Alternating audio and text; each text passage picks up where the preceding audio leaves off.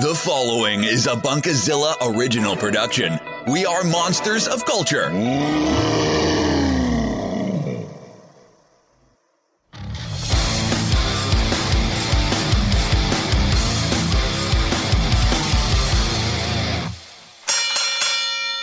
Why, hello everyone, and welcome to this edition of Bunkermania here on Bunkerzilla UK.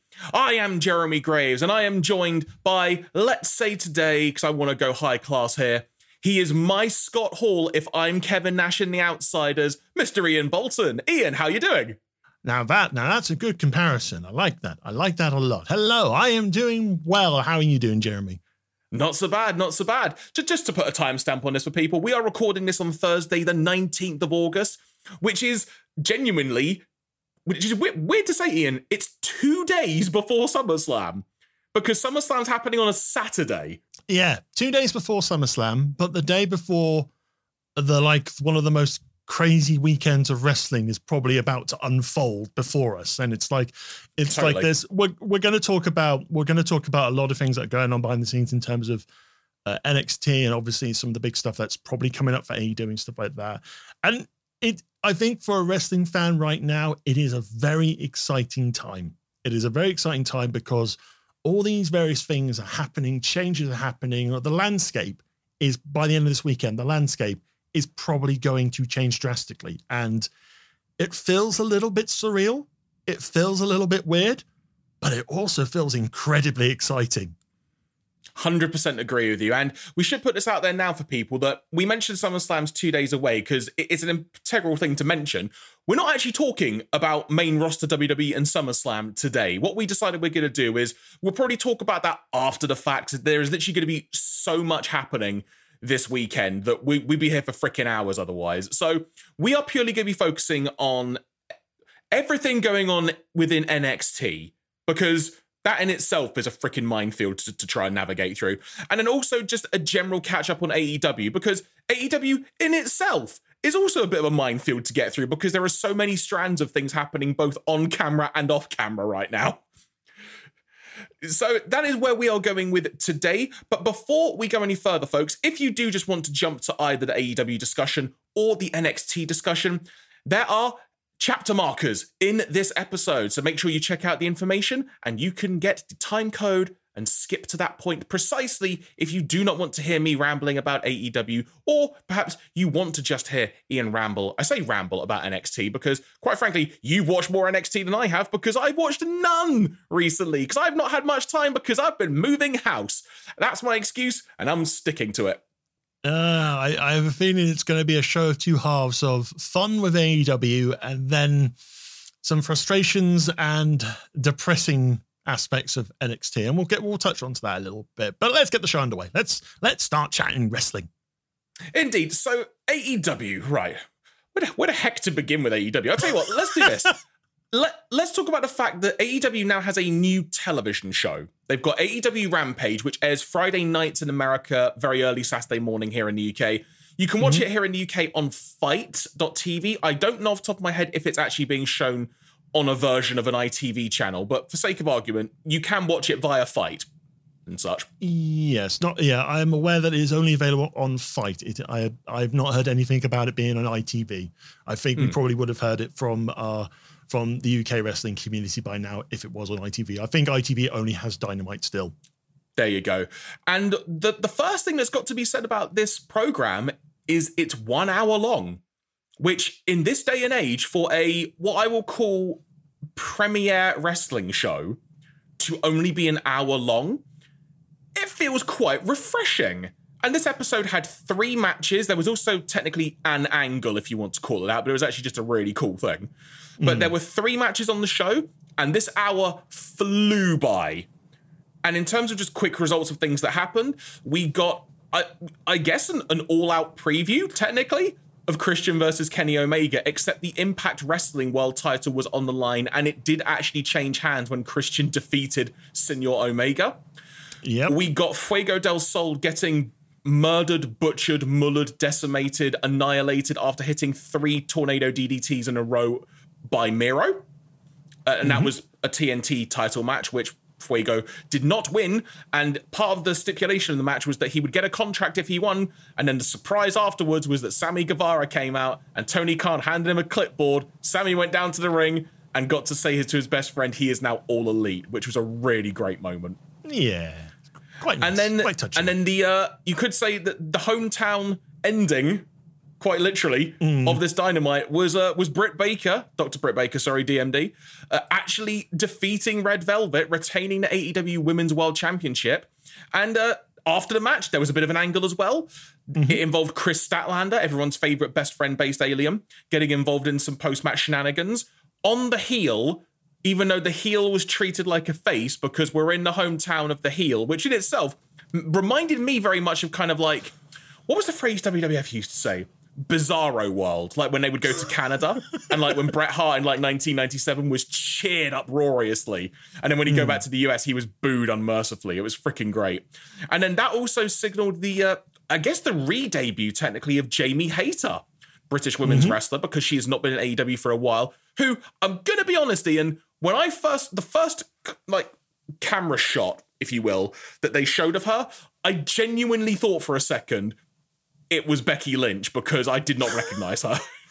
Yeah, um, a few people on Twitter said, "Is that Becky Lynch?" Um, I, to me, it didn't look like Becky Lynch. It looks like someone someone who should be technically important.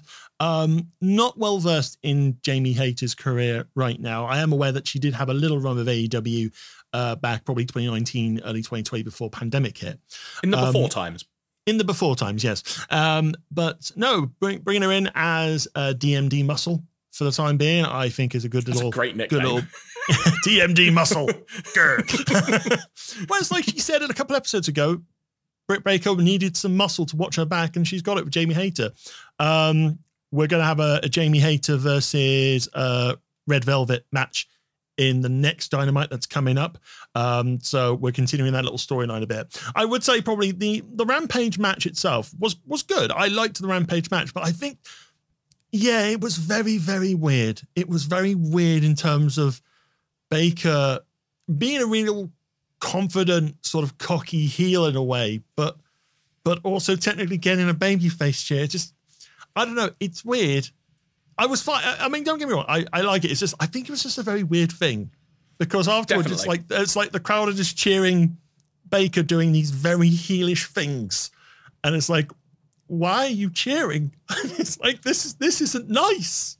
But uh, for, for me, part of the reason I think it feels weird is because WWE don't let people be the hometown hero.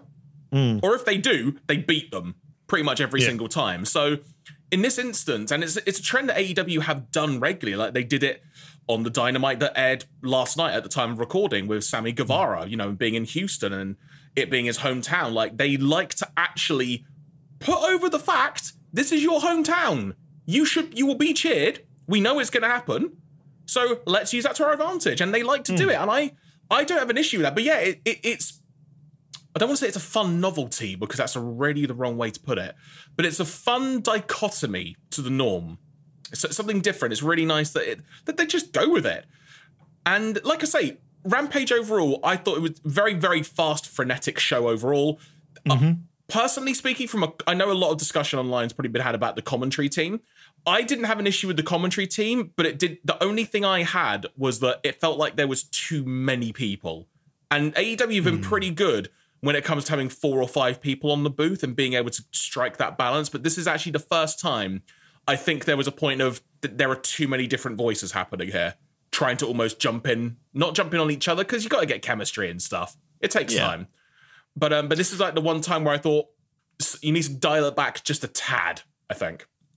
Yeah, I I think the commentary team was good for the first episode. Obviously, it is the first episode, so a, a lot of the feedback and and and comments that I probably have on this episode may be unfounded in the next couple of episodes. Who knows? Exactly. Um, but in terms of, I liked Mark Henry being like the backstage reporter and talking to people. It was quite cool seeing Mark Henry do that. He seems to be very comfortable in that role as well. So it's quite nice to see see him in doing great well there. I think he actually adds a really nice dynamic to it. Mm. Because when you get like, and this is nothing against the other backstage reporters in any wrestling company, but to me, there is there is just a, again, I'm going to use the word di- dichotomy quite a lot. I don't mean to, but it's just a nice change of pace when you actually have a retired professional, well, I assume retired at this point, professional wrestler mm. who, like, Christian even acknowledged it. It's like, Mark, it's great having you here. Like, mm. it hmm. almost feels like there is actually a personal connection to it. And it just gave a bit of a different vibe to a normal backstage interview. And I really genuinely liked that, especially given that the first time we saw him being a backstage interviewer was just after Christian won the Impact title. Yeah, yeah. And I think I think you're right. I think it is good having like retired wrestlers involved in either commentary or in a backstage sort of interview role because it gives that level of authenticity as well. Because the wrestlers know what is happening in the ring, they can call the moves correctly, they can they know they know from a storytelling point of view what needs to be relayed to the audiences as well. So I think it's a really good thing. And I think I think even Raw when Samoa Joe was commentating, a lot of people liked the fact that Samoa Joe was commentating because again, it's like that that authentic voice of experience and understanding of the craft of wrestling. Mm. Um, but yeah, I mean, for the first episode, yeah, the the commentary was fine. I I, I have no issues with it. It's um it's interesting trying to get used to all the different sort of voices from Taz to Jericho to uh, mm. Excalibur. I mean, sorry to sorry to interrupt. You just said Taz there. I think he is one of the best commentators out there because he has that really nice blend of being able to talk about the moves confidently, but still mm. when he needs to, proper just heel it up, as it were. Yeah, yeah, absolutely, absolutely. Um, He's really good at adding that flavor of color. Yeah, so generally with Rampage, um, I'm with you in agreement. I think the hour flew by terrifically well. Um, some really nice bouts to start off the first episode. Uh, Omega and Christian had a really good match. Loved the so finish. Good. Yeah, and it and I think for those kind of worried about All Out, I'm I'm kind of more in agreement of if this is the way we're going for the time being because Hangman is off, obviously on paternity leave and stuff like that. So be it. I'm I will be happy with this for the time being. Um, my exactly. only my only my only observation, and this is from looking at all of the the AEW product that's coming out at the moment, is a lot of it still feels the same in terms of presentation wise. It's not because not because of the wrestling matches or or, or the commentary teams and stuff like that. It's just it's kind of like the same setup. It's the same sort of camera angles. It's the same sort of aesthetic. And I think if Rampage is going to set itself apart, it does need to change a little bit. Because for me, I was just like, oh, this is like a third hour of dynamite. Then it's like, and don't get me wrong, a third hour of dynamite is quite nice. So it's like mm. you have two hours on the Wednesday, you have an extra hour on the Friday. Great, fun, lovely. Um, but yeah, I think I just, I just, I just don't want to get fatigued with with AEW product being the same, I suppose. I, that that's just me. Who knows? A couple I, episodes I, I completely time, agree, mate. Yeah, who knows? A couple episodes time, they might change things completely. The fact is, the I mean, they've got most things down quite nicely. Different opening, different style of match cards being sort of boosted up and stuff like that. I like it. Um, I just think if they can just make it feel like it's a different beast every episode or every show, so you're not really feeling like it's like dynamite and one just blowing into the other. I think I think it's a I think it's a good little accompaniment, and I think the fact that it is happening straight after SmackDown at the moment makes it more easier for sort of wrestling fans to kind of move across, I suppose. Because Definitely. despite I know we're not talking about main pro, main roster products, but considering SmackDown is somewhat the better show out of Raw and SmackDown at the moment. Um, no, surely uh, not. No, no, surely not. Must be. No, can't be anything the, to do with a tribal show chief. Is better. B for better. it's on Fox. That must make it the A show. Um, but yeah, no, I think I think Friday nights for wrestling fans. It's lovely for a Saturday morning, especially for us if we're not mm. working. If we're not working weekends, we wake up, get your breakfast, kick off with Rampage and then kind of skim through SmackDown and watch the important bits. And that's and that's what I did last Saturday. and I'm probably going to do the same uh, this Saturday as well. Um, so yeah, but no, uh, Rampage in general, good start, good start. Hmm. I will be very curious to see, and to go back, I'll go back to your point about like the aesthetic of the show in just a second, but I'll be very curious to see if this is going to be another A show or mm. if Rampage is very quickly going to turn into a B show. So, because there there is potential for it very quickly to suddenly become like just a televised like B show in many ways. But I think I don't think it will, at least for a while, because there's too much momentum with like all out happening and stuff at the moment, and mm. so much going on that there are there are literally matches that they can fill. And the fact that we'll get onto this in a few minutes, there is a sort of a mini, very very mini tag t- tag team tournament happening to determine yeah. the number one contenders. One of the matches is taking place on Rampage tomorrow night at the time of recording, mm. and the next one will be on Dynamite this coming Wednesday. So they're still keeping things high profile, and if anything it's a way to help just move things further along without having to cram it all into dynamite. Yeah, because uh, the the upcoming rampage, we've got the fair, we've got uh, one of the tag matches. I think it's Private Party. I don't know who else they're facing. Are they uh, facing? Uh, bear with me, I've got that noted down here somewhere. Uh, it is Private Party and Jurassic Express. Pa- Private Party, Jurassic Express. That's going to be a good crowd pleaser match. So we've also got Jade Cargill versus Kiera Hogan. Hogan just coming out of Impact, so obviously hopefully, based on performances, she's going to be part of the AEW uh, roster very, very soon. And the main event is Moxley versus uh, Danny Garcia. And the promo Moxley cut on Dynamite yesterday gives you a good idea that it's going to be a bit of a bloody mauling. Yeah. It, it, you know this is interesting as well because when you think of it like this, like like Daniel, da- Danny or Daniel Garcia, whichever one it is, I'm not actually very familiar with him. But yeah. it's interesting that they can actually use dynamite as a way to help elevate other people. And if hmm. anything, mm. the fact if people are going to be featured on on Rampage, sorry, um, on Rampage, they're going to feature people on there. It may give an indication as to who long term they want to try and make sure are on Dynamite. Yeah, perhaps more more regularly in the future, or it's a way just to get people on TV. I mean, from a ratings point of view, it'll be interesting to see how it works out. But I think I know there has been talk about will will Rampage just become a, a, a B show. Mm. I think it certainly won't be an an A show, but I think at the very least it may be an A minus slash B plus, mm. where it will still be integral, but hopefully it won't dilute anything that happens on Dynamite. Because speaking as speaking as a I've talked about other episodes of Bunkermania before, but speaking as a someone who grew up watching WCW and loved it to bits, come like the year 2000, to put it bluntly, shit moved quickly.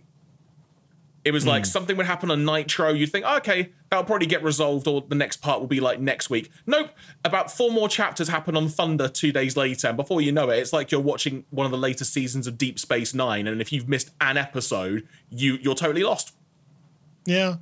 I mean, it's a general observation for me in terms of the roster of AEW and the fact that they're bringing in a lot more talent, incredible talent as well.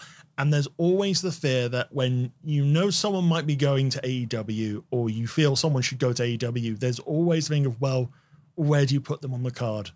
Or how mm. it's like, how vital are they to your show? Because this is the thing at the moment. It's like there are certain bits with the current storylines that I'm enjoying, and there's certain stuff that I just feel I can't really get invested because there's not enough happening.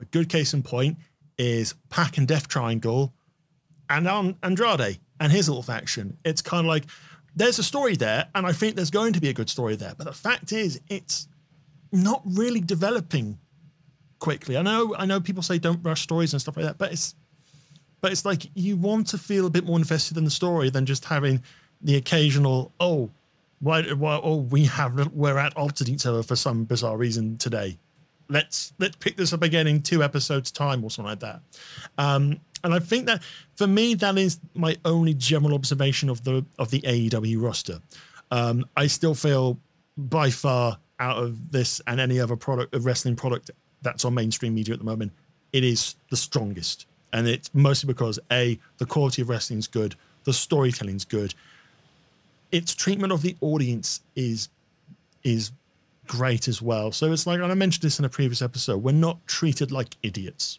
We mm-hmm. we we are treated like we know what we're seeing in front of us. Don't try and kind of paste over the cracks or something like that. Um, so it's a great it's a great product. It's just there are some little things that just kind of niggle at me a little bit, but mm. I'd still recommend AEW. I really would.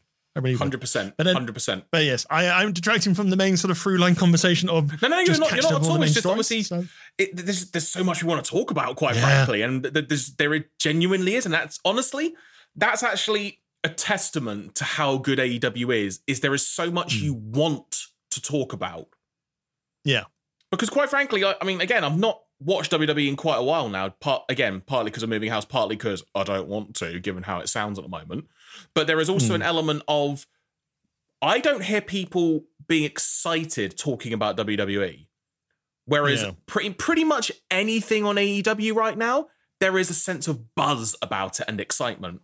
And you're Hmm. talking about like the aesthetic of the show and how can they maybe differentiate it a bit. On Dynamite last night, this is my random sort of segue to get into talking about Dynamite, but it does actually work. The actual Okay. entranceway was slightly different. And I think that might be because they were in a smaller building, which I've got to say, I actually really liked that building. And this is a tangent, but tangentially related. I don't know if you noticed on some of the wider camera shots they did, like being close to the ring, but you had like a giant screen up in like the distance on like opposite the entrance ramp Mm. where they would like be showing the- what's happening on the cameras. Did you notice what was next to that screen, which caught Oh, me off w- guard? And I thought it was freaking fantastic. It's the uh, it's the subtitled commentary being relayed to the audience as well, Yep. which I think is part of their sort of way of including all wrestling viewers. So basically, people are able to to cover the action or follow the action and so Mhm. forth. And AEW have been very very strong with that from the get go on that. So Yeah, I've never actually, seen that was before. actually quite cool. It was quite Yeah. cool. I've never seen that before. I just I just thought that is really just genuinely like you say, just really cool. And because Mm. part of when you go to a live wrestling event, especially like a television based one, is you kind of miss the commentary. So even Mm. if you're able to somehow get a grasp of what's being said, you know that that's just, it's just a great little touch that I wanted to mention. But the actual entrance way was slightly different. The tunnels looked a bit different. It had more of like um sort of a structure to it. I Oh, so you could see more of the structure. And Maybe that's just a simple way to differentiate it between Dynamite and Rampage.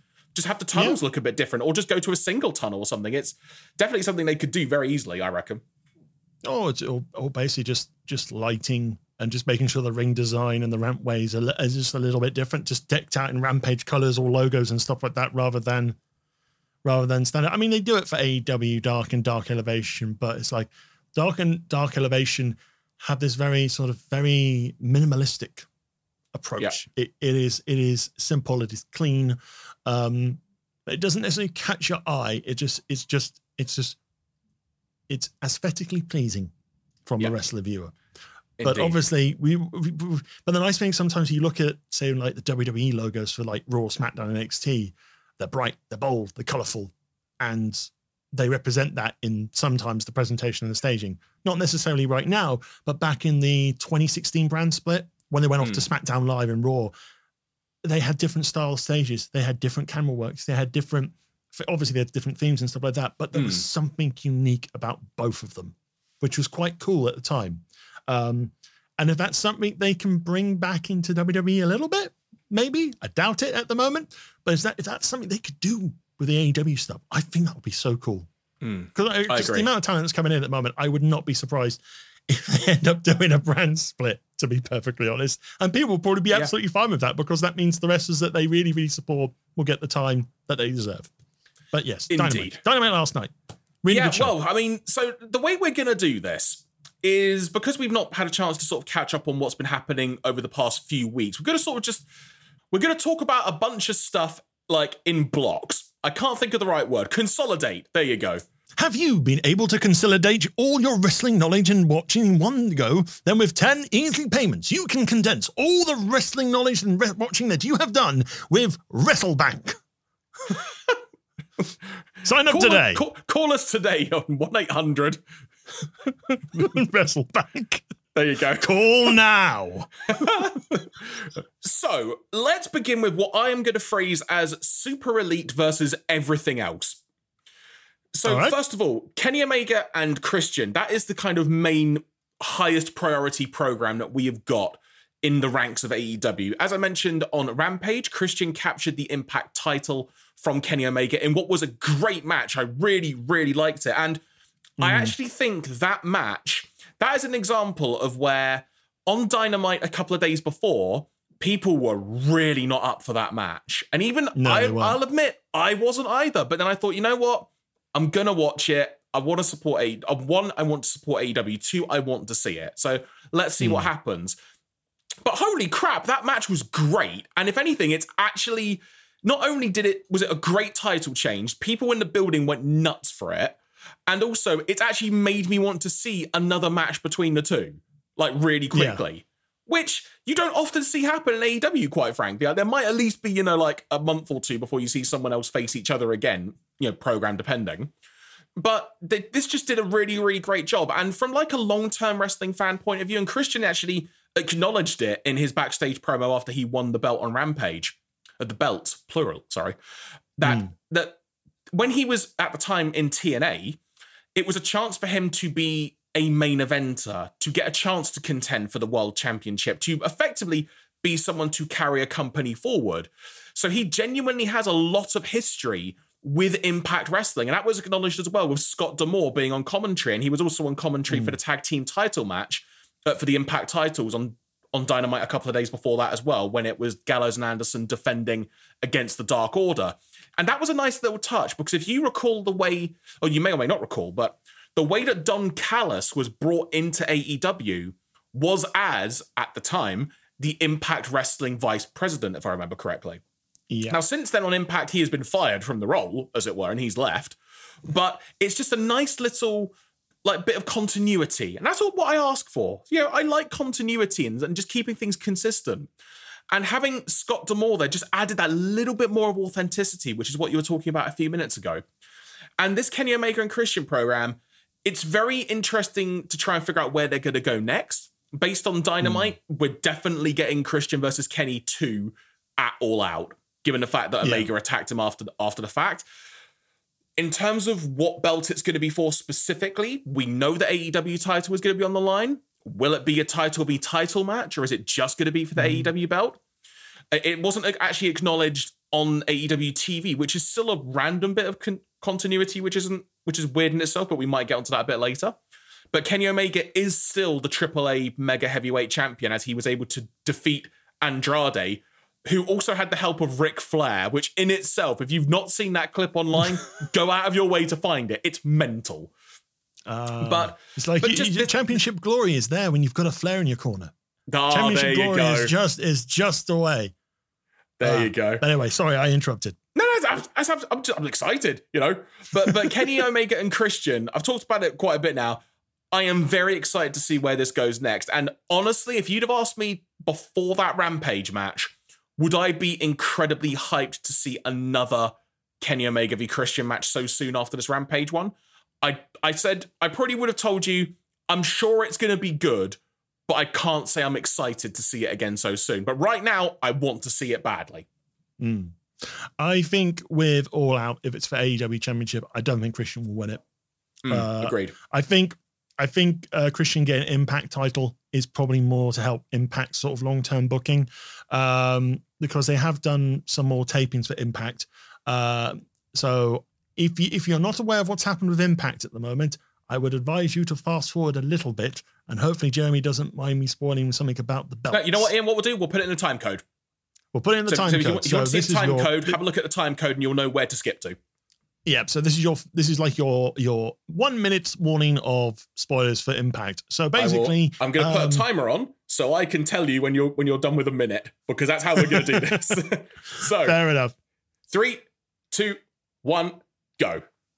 So in the latest Impact tapings, uh, the two belts become one. So the TNA World Heavyweight title is retired. Christian is now just known as the Impact World Champion. So the the silver and red belt is the one and only. Uh, and that is the way going forward. So you did see him with two belts on Dynamite, I think, this week.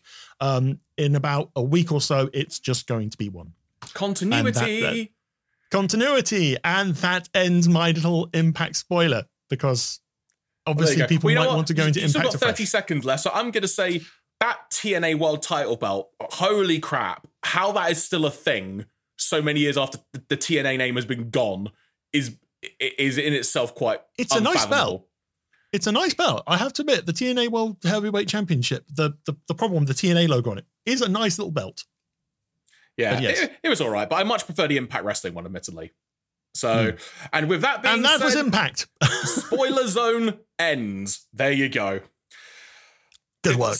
Good so, work. any any other additional thoughts on Christian and Omega before we get on to some to, to some other antics? Um, no, I think Christian versus Omega is going to be good fun. Uh, like I said, I if it's for the AEW Championship, I really do not see Christian winning. But you know what? That's fine. Keep your champion strong, and I think that'll be absolutely fine. It might, it might not be the main event considering how things are going in AEW, and uh, we'll we'll touch on that a little bit. But I don't we'll, think we'll it, get onto that. Yeah, it, will be a main event worthy match. It'll be a big marquee match. It'll be card. one of the featured matches on the event. Yes, There on the go. event, but I don't think it will be the one to close the show. So I mentioned that the Dark Order challenge for the Impact Tag Team titles against Gallows and Anderson, and that was another part Yep. of like the Impact titles becoming more of a focal point within Hmm. AEW because Gallows and Anderson. I want to say they may have defended the belts once before on AEW. I seem to recall there was another title defense, but I can't remember who against. But again, that was where Scott D'Amore came into play. But one of the bigger parts of that, that I mean, first of all, great match because the super, they're not Good called match. Smash Bros now, they're called Dark Order. But the Dark Order are freaking great as a tag team. Uno and Grayson are really freaking good. And it was just a really fun match. But the interesting storyline element to note of is that it was acknowledged, especially because only Colt Cabana came out with, with Uno and Grayson, that there are tensions in the Dark Order over how they didn't help their friend Hangman Page. So we've got more long term Dark Order building, and I'm excited because the Dark Order stuff is easily some of my favorite things. Also, conspicuous by their absence this week on Dynamite. Yes, and maybe they're maybe they're just putting that story to just have a little bit of hibernation for a couple of weeks, and Yeah. then maybe bring it back a little bit more when obviously Page is back from from his from his uh, paternity leave and stuff like that. So, um, no, I, I don't I don't think it's too much to worry about because they're not featuring right now. Um, It's basically it is a storyline, it is brewing, and knowing AEW, they will come back and and and handle that story a bit later on. Um, But no, it's like it's a good little dynamic to take after like the the ten man tag loss in terms of page Paige going, I want to do things on my own now. Sorry, guys, this is for me to deal with. And the Dark Order going, but we want to help because we're your friends. Like, no, I'm a real cowboy now. Real cowboy stuff, you know? Real, Real cowboy cowboy. shit. Real cowboy shit. We get on our horses and we ride the open trail. Honestly, like it's still one of the best chants. Like I know, I, I know we talked about before in a previous episode. Like uh, we talked about crowd chanting for a while and how some of it annoys Hmm. me, but the the crowd chant of cowboy shit is still the best thing. Like it will never get old. And still- sticking. Oh, go on. Sorry. I still think that the the 10 man tag entrance of Dark Order and Page was awesome. Oh, it's the it's the best. Like hmm. not to steal like Ortiz's line, but like the best. The best. Hmm. It just was. It was so good. and staying on the subject of teams, we mentioned it a few hmm. minutes ago, but there is now a mini tag team number one contender tournament going on. This is after the Young Bucks successfully defeated the Jurassic Express in what was a freaking great tag team title match for the AEW really good belt match. It's like Jurassic Express, I reckon, will be the ones to dethrone the Bucks. It seems Yeah. like that is a logical way to go. And the other wrinkle in all of this is that the tag team title match at All Out will be a steel cage match. And I saw some scuttlebutt going around Twitter about this. The Young Bucks may have only be, ever been involved in two or three cage matches themselves Oh, like in all their career and whatnot. And in, in AEW, this will be, if you count blood and guts, this would only be the second cage based match that they've had in the company. what about the one with uh, Cody and Wardlow? Yeah, yeah, sorry, including that one. So if you include Oh, bu- sorry, blood and bad, guts, my if bad. you include blood and guts, there's been two before, is what I meant to say. Sorry. Ah, okay. And, and the four teams involved in the mini tournament are Private Party, which rather amusingly in my notes, I've put Private Part. That, that's a Freudian slip. Um, so Private Party the, v Jurassic Express, and which is happening on Rampage uh, tomorrow night at the time of recording. And then next week, Lucha Bros and Varsity Blondes. In terms of who's going to win this, there's a lot of ways they could go. Like I, I'm more than up for seeing Jurassic Express and the Young Bucks again. I Mm. think the easy because the other thing to think about as well is tickets are sold out for all out. So in terms of trying to sell tickets, that's not an issue. In terms of getting people to buy the pay per view, I think in itself this is going to do all right, to say the least. Mm. But in terms of what you may want to see, the Lucha Bros and Young Bucks seem to have a match kind of about every four to six months. And it's always mental. And it's always got some kind of gimmick towards it. And I Yeah. reckon that a cage match will be freaking insane because Fénix is going to fly from that top from that, the top of that cage. Heck, I'll call it now. He'll probably do some kind of super ridiculous hurricanrana on Nick Jackson from the top of the cage because that seems like some ridiculous amount of stuff that they would do. Or he'll do it's like a 450. He'll do like a 1080 splash or something, you know, from the top of the cage. Mm. There's going to be some yeah. ridiculous stuff with that. Private Party have beaten the Young Bucks, obviously in the inaugural tag team tournament uh, on the. I think oh, it yeah, was the did. first or second episode of AEW. Private Party yeah, beat they them, did, didn't they? And they and they've come on such a long way as a tag team. The Varsity Blondes, I think, might be a dark horse here. Mm. But whether they're enough of a dark horse to beat the Lucha Bros, I don't know. Storyline suggests that if the Lucha Bros aren't going to beat the Varsity Blondes, Andrade will be a reason why because the whole mm. like death triangle, him trying to draw them away from PAC element, which I'm sure we'll get onto again in a few minutes.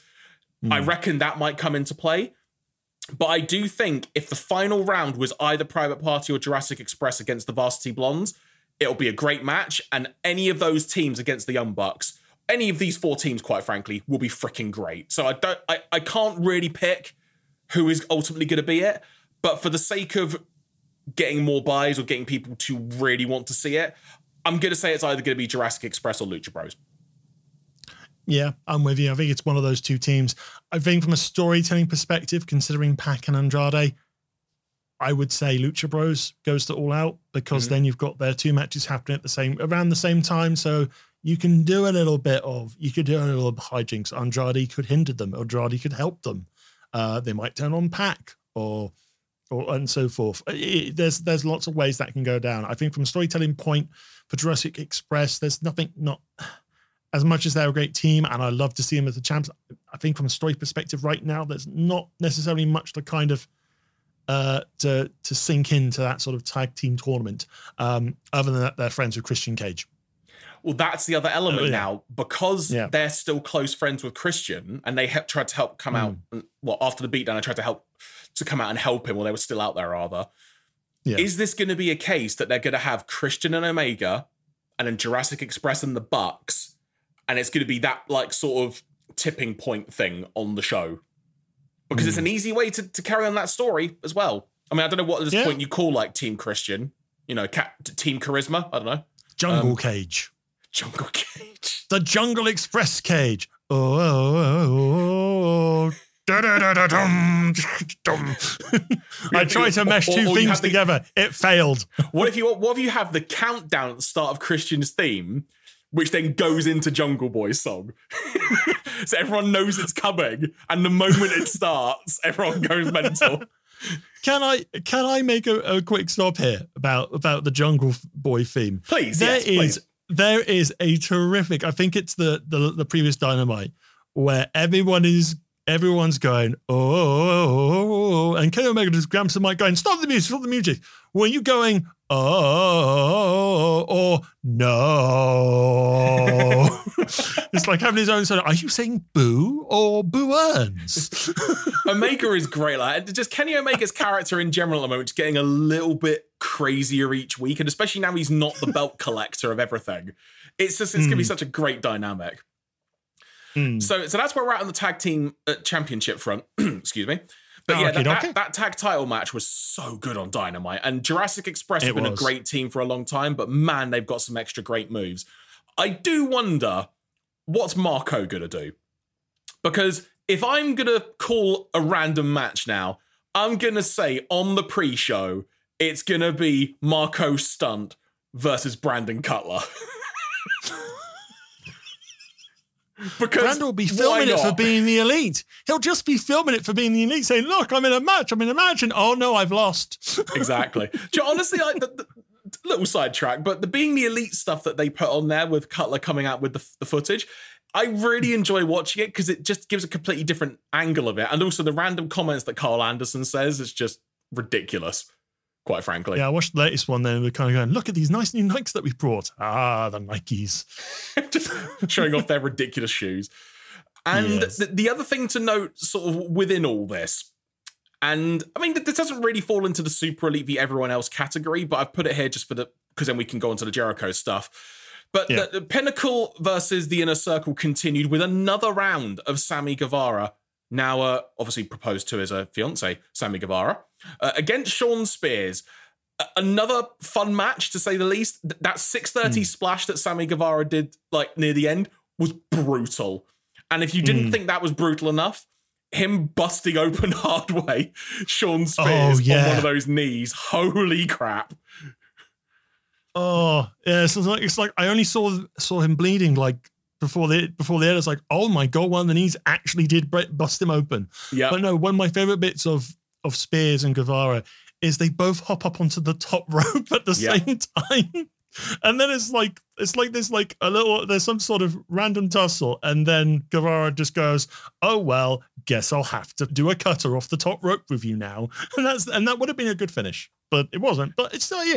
I mean, I did not expect to enjoy that match. Mm. I was just thought, oh, this is like a filler match. Fair enough, but no, generally it was quite good fun. Quite Yeah. good fun. Shawn Spears is one of those people who, and this this is going to sound appalling, but you'll probably get what I mean. Shawn Spears is really freaking good. No one gives a damn about him, but pretty much every match he's in is really freaking good. But he's just one of those people that just because of where he is in AEW, he's not probably going to be anything massive for a while, other than obviously at the beginning when he hit Cody with that chair in a really Yeah. bad way. But like, uh, I really would like Shawn Spears to be something more, but it just hasn't worked out that way. But where he is, I am completely content with. But there is now, we are now getting to a point where this inner circle, the pinnacle feud, has started. In hindsight now, which I say in hindsight, it was obvious at the time, but it has been very rushed. And it kind of feels like it's still just going on. And at some point, Yeah. it's got to end. It's And- gotta end. But literally, and obviously from the perspective of like Santana and Ortiz against FTR, that's just on hold because of um Mm. was it Cash's Oh. arm getting caught on that and that really freak accident on the, on the turnbuckle. they, every time they replay that on Dynamite, I, I can't watch it. It's really when they highlight how the injury happened. It's like no, but literally, it's just a, it's the most one of the most freak it's a fluke. But literally Yeah. complete. But it does feel like we're now at a point where this needs to have a definitive end. Because when there was the Stadium Stampede match, that almost felt like a definitive end. And then Hmm. there was the it was the Sammy v MJF match on Dynamite where Shawn Spears then hit him with a chair. And Yeah. you kind of thought, right, this could be the end of it. Let Sammy be the one to end the feud. And it's just kind of still still going. And as we get onto this final labor of Jericho, which in itself, the, all of these labors have been really good fun. But Hmm. I gotta say, like the Juventud match, well, I mean, the Nick Gage match in itself was freaking nuts. Uh, the, the Spears match at the beginning was really good fun as well. The Juventud Guerrero match in itself was just mental. It was happening. And the first couple of, if you don't count the first couple of minutes, it was a really fun match. And the way it ended was really good fun. The Wardlow match for me was just there.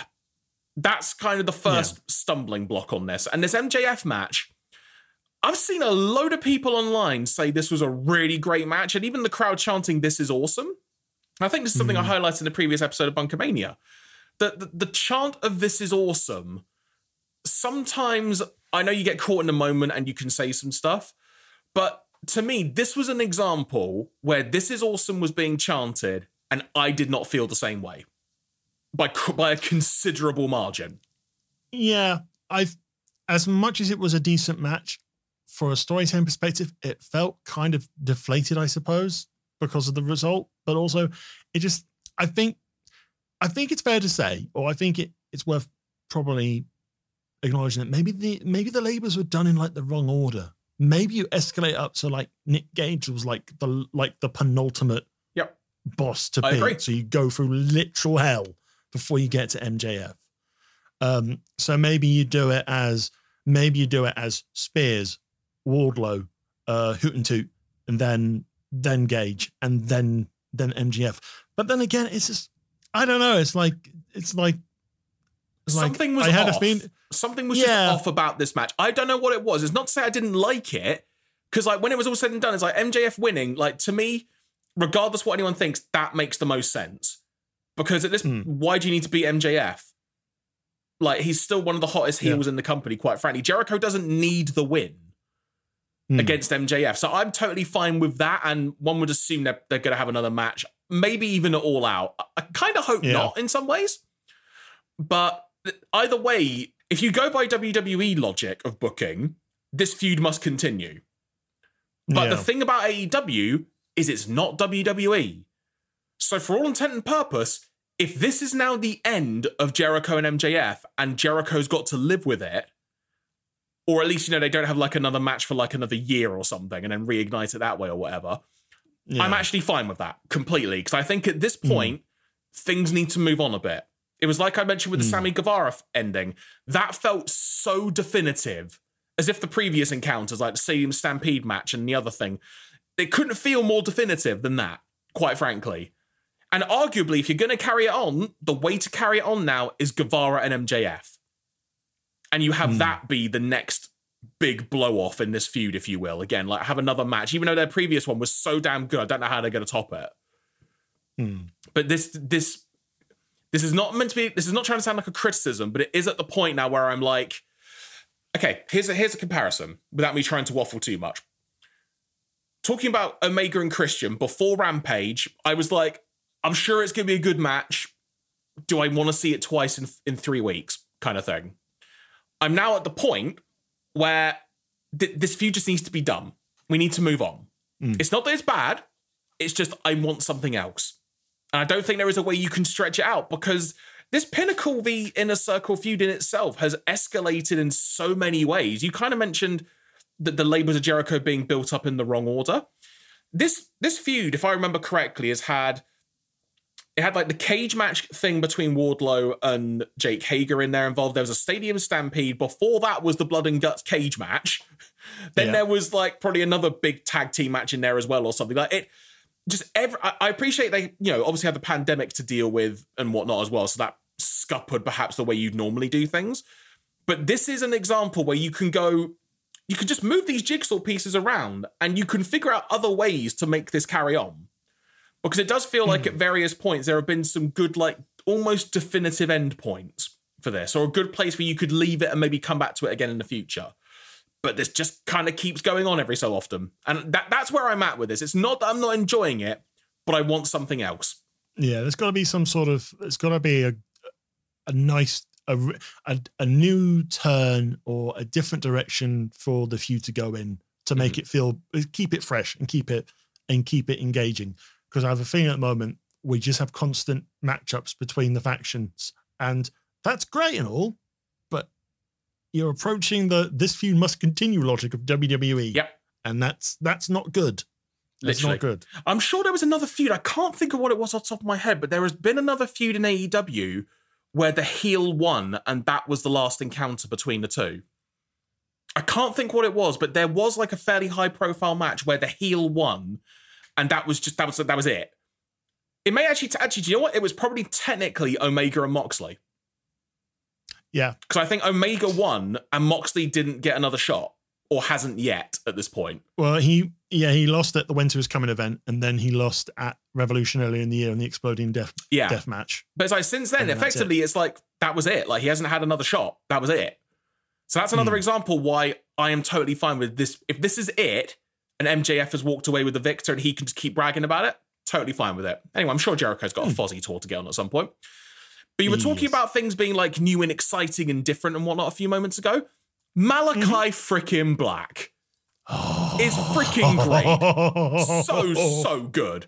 And next week, he is going to be facing Arn Anderson's son, Brock Anderson, at seemingly the request of young Mr. What, who I'm going to call Brockery Anderson because he's going to be. I don't know why brockery, but I think he's going to be as broken as crockery when it all is said and done. So. I just, I just, it's like the the the dynamite promo this week mostly consisted of Father, I have requested a match against this Malakai back. Son, I think this is a bad idea. I know what he can do. But father, I'm so good. I'm so experienced. I'm ready for battle. Son, you are going to die if you take this match. But father, I'm so brave. Son, you're a idiot. do, you, but do, do you know why this is also really good? Do you know what this is very similar to? And this is why I think it's going to hmm. work so well in the favor of Malakai mm. Black again. It's so similar to what happened with Darby Allin and Miro. Because, yeah. or was it Darby Allin and Ethan Page? And it was, in fact, that's what it was. It was Darby Allin and Ethan Page and Scorpio Sky because he said, I'm going to do the handicap match. Like, let me do this. I can do it. And Sting was basically like, stop being a dumb shit. Like, let me help you. and then Darby Allin's like, no, stay at home. And Sting's just basically gives that look of, fine, do what you got to do. I'll see you in two weeks. just, this is pretty much what that is, just in a different way. And I'm totally fine with it. But there is the element. Uh, but so when it comes to this, one would assume Senor Malakai is going to win. One would assume, like you have uh, expressly said to me, he is going to totally obliterate Brockery Anderson. Yep. So, what next? Because one would assume that Cody is still out for a while, given he is now seemingly teased retirement, aka he's currently filming another TV show. Mm. Or, you know, where does this where does this go from here? Because there are two potentially really big ways they could go with this. But one of the really big ways, seemingly Darby Allin might be getting involved with, based on some teases over the past few weeks. Mm. But there is another very clear indication of where, you know, the, what could be next for Malakai. But then, you know, what, what is it? I, I just, I've, I'm kind of at a loss. I don't know. Like, hmm. And but, mm. uh, but I'm implying Danielson. I'm just going to say it out loud. You know, not not not Murphy. Oh, is Murphy being teased as well now? Apparently. Well, it's like Mur- Murphy's uh, non compete is is winding up, and I think in a week or two. I did not know that. Okay.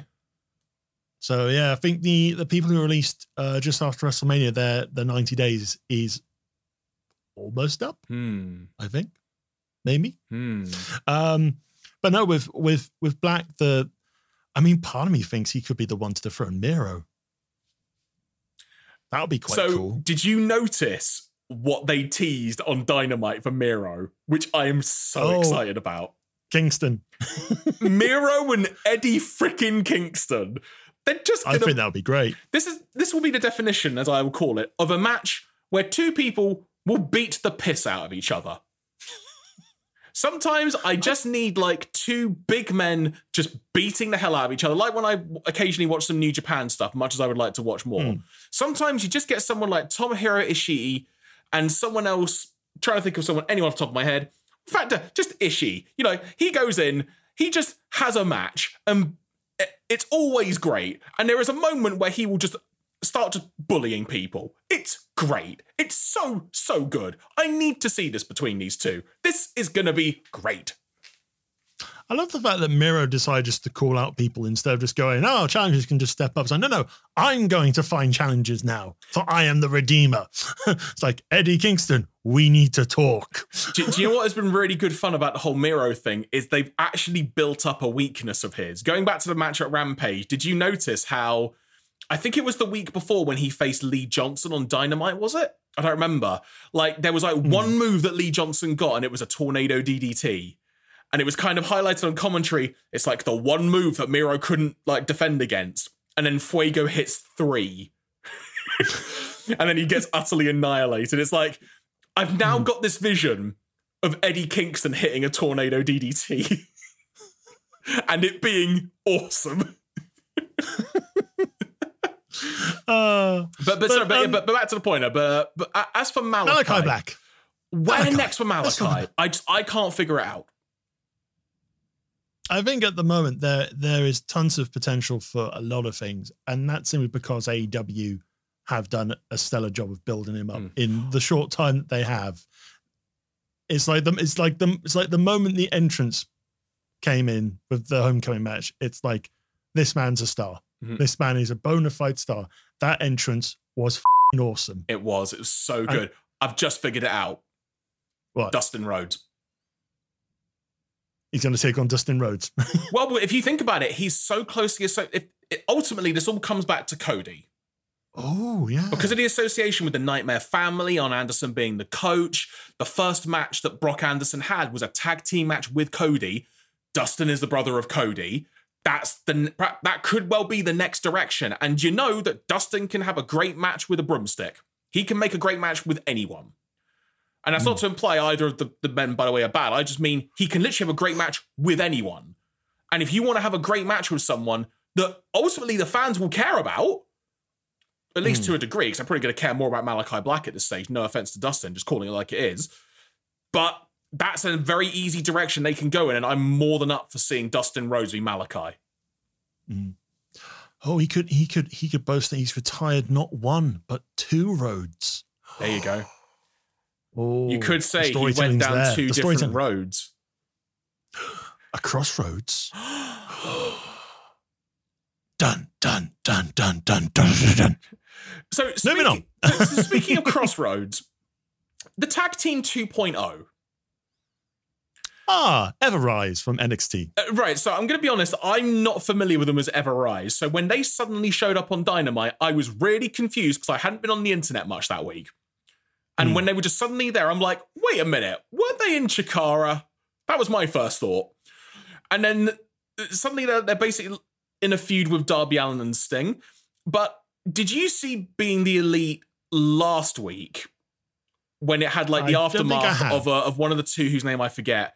Basically seeing Sting and being like, oh my god, you're Sting. And there was that wonderful visual oh. of Darby Allin just being like a heat-seeking missile and obliterating him. Boom. Did you Never meet your heroes. aftermath of that on being the elite? No. Which was such like I did not. This is the this is Jeremy's WCW appreciation moment on the on the show. Because on being the elite, those two were having a conversation, and what the other one basically being like, "What the heck were you doing?" And the other one basically being, "It, it, it was Sting." Like it was it was Sting. Like I've never been near Sting. And they were talking, and he's like, that wasn't Sting. That was Jeff Farmer. There wasn't the real Sting. Now, to give you some context for this, which was not followed up on Dynamite at all, but I don't care. If this is going to be a long term thing on BTE, I'm game for it. In the early days of the NWO, circa late 1996, Sting was missing for quite a while. There had been the whole thing with Bash at the hmm. Beach 96 where the NWO formed, and Sting had then gone away. But in the run up to that, there were accusations that Sting was a member of the NWO because there was someone coming out dressed as him, but it wasn't him. And there was all this scuttlebutt going around of is Sting like with WCW or the NWO? And ultimately, I want to say it led to it was maybe Fall Brawl of that year where there was a big like multi-man match or an event of that that kind. And it, it basically there was a hmm. fake sting in the ring and then the real sting came out and helped them. And then real sting basically went told you and left. And then he wasn't seen again until like a while later when he then became the crow sting.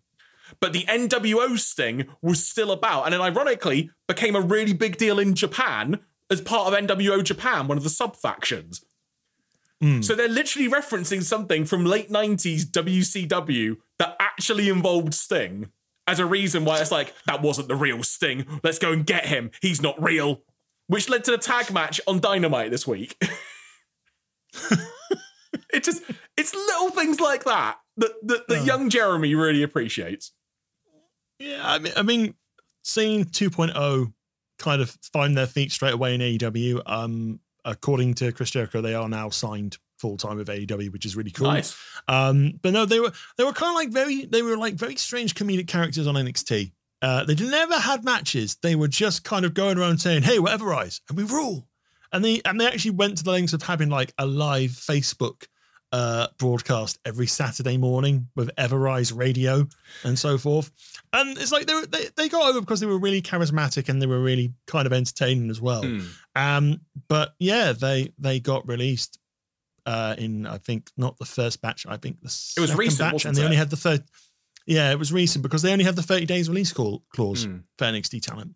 Um, but no, it was it was really good to see them find their feet and just kind of just get back on it. And judging by their match yesterday uh, on Dynamite, they they are taking it to like ducks to water. They're they're finding their feet. They're really getting into it, and I, I think they they've got some legs in that division in the in the tag team division as well. So it'll be quite good to see how they how they develop.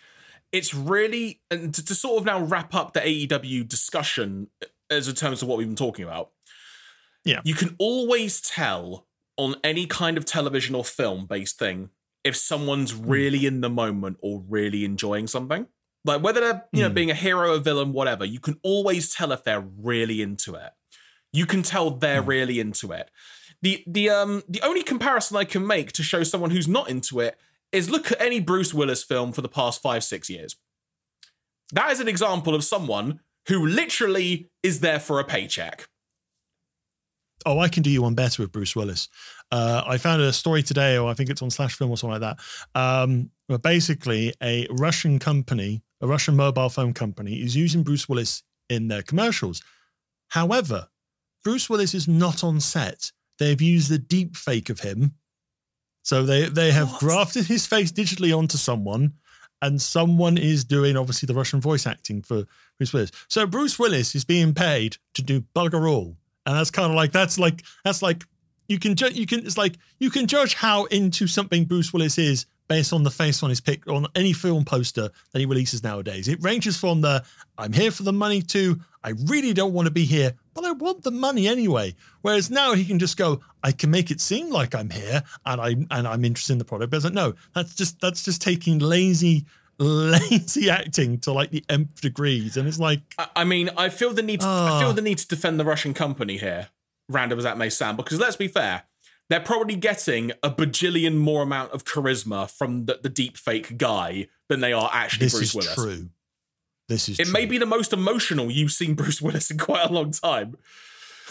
Which I, there's no easy It's segue to strange that. to see him be it's it's strange to see him be emotional. It's strange to see him look interested for once rather than just permanently dead on the inside. and but you know what's not dead on the inside? How all out is shaping. That's my segue. I'm sticking with mm-hmm. it. So, as Okay. things stand, this isn't all like announced, but this is also partly sort of doing some guesswork. We know mm-hmm. Christian Omega is happening, at least for the Yep. AEW title. PAC v Andrade mm-hmm. is happening. We also now know Yep. that that former Big Show, now well, now just Paul White, will be facing QT Weird. Marshall, which I'm game with because from one very very tall man seeing another very very tall man come into the ring, I'm game with that. It'll be quick. It'll be good fun. There will be the tag team championship steel cage match. And Mhm. based on what we were just talking about as well, maybe Miro v Eddie Kingston? yeah, could be, could be. Where John Moxley fits into the mix at the moment, I don't know. But another Hmm. thing, which may or may not be going into the the all out pay per view, is Darby Allin. Because tomorrow Oh, night, good old Darby. Because tomorrow night, at the time of recording, it will be the first dance edition of AEW Rampage, which I've got to say seems a little bit weird given episode one was last week. But that aside, let's just call it like it is. CM Punk, in some way, shape, or form, it would appear, is going to be showing up. If he doesn't, I think they'll get booed out of the building. and then some. And based on the teases that we've had, it would seem that Darby Allin is going to be the first person who will be engaging with uh, with with, with um, CM Punk. I don't know why I had problems saying his name then. I just did. So You can't believe it, Jeremy. You can't believe that he might actually be at a wrestling show. Uh, honestly- in less than 24 hours, in about 24 hours time. honestly, I am so excited, but I'm trying not to get my hopes up because when so I don't know if I mentioned this to you before, but when Darby Allin said best in the world, I hmm. first thought Bryan Danielson. Yeah. Because for a long period of time on the indie scene before WWE, mainly in ROH, he was going by the whole idea he is the best in the world. And he is the best hmm. technical wrestler and stuff. So that is the first instance I went to. But then, of course, you also associate it with CM Punk. So it could literally be either. But if it's not Punk, when the building is in Chicago, it's the largest building AEW has ever run to date. It's sold out. It's live on TV. Everyone pretty much has been saying CM Punk for the past like three or four weeks. If it's not CM Punk, the internet may implode. Yeah, and yeah, I think it's like if he doesn't appear tomorrow, I have a feeling we're going to be getting a lot more of the CM Punk chants. But then again, I think all of Rampage is going to be CM Punk chants. Just Yeah. regardless of the matches, until I, I guarantee you, if he is going to appear, he is not going to appear until maybe the last five minutes of the broadcast. That's the that's the question now. Do you open That's the- with that- CM Punk or do you close with it? Well, if you're looking at it from a TV viewing perspective, if you open with CM Punk and then he's he just goes, "Hello, I'm here. Hello, everyone." Cult of personality, all that sort of stuff. that's I hope, like, they, that's if I hope they manage to license that song. I really hope. Um, WWE don't have licenses on it anymore, so I wonder if So that's going to affect all the network stuff in the long run. maybe who knows? Um, Maybe they'll just it could be like product. Of, they could argue thing. product of the time. Yeah, they could say at the time it was licensed and so forth. Anyway, um, the fact is, if you're a TV, if you're looking to get good numbers for your TV show, you want your audience to be there from start to finish. Oh, totally. If you bring out CM Punk, if you bring out CM Punk or the other whoever else it could be, I mean, if it's not CM Punk, oh hell's gonna break loose. I'm just gonna say now. That's why you really need to Um, be excited about the debut of Murphy tomorrow night on AEW yes, Rampage, or the return of the great Khali to our television sets. Could you imagine? or just, oh, no, just Venus like first dance. We brought Michael Jordan in, folks, from Space Jam. Do you and know what? that Actually, thing. that's not a bad idea. Imagine if AEW brought in Michael Jordan, who is arguably the best in the world ever at basketball, to introduce the best in oh. the world at pro wrestling, and that being CM Punk. It's- But the, the thing is, though, like, what might, and th- this will be like the final point before we get onto NXT chat, because I appreciate we're, Yeah. we're going a bit longer than we intended here. But Hmm. will it be like Punk actually saying anything? Like, will he get on a mic? Will he literally just show up and then the thing goes off the air? Like, would there be any physicality involved? Like, literally, there is no way of knowing how much, if at all, he will actually be on the show tomorrow. But either way, like you were saying at the top of this episode of Bunkermania, the next week and a half, well, basically this weekend through the next couple of weeks leading in and after All Out is going to be an insane time to be a wrestling fan. There is going to be so much buzz going on. This is almost the equivalent excitement of a traditional WrestleMania week. Mm. And we're at SummerSlam. And I honestly can't say the last time I felt like that during a SummerSlam week.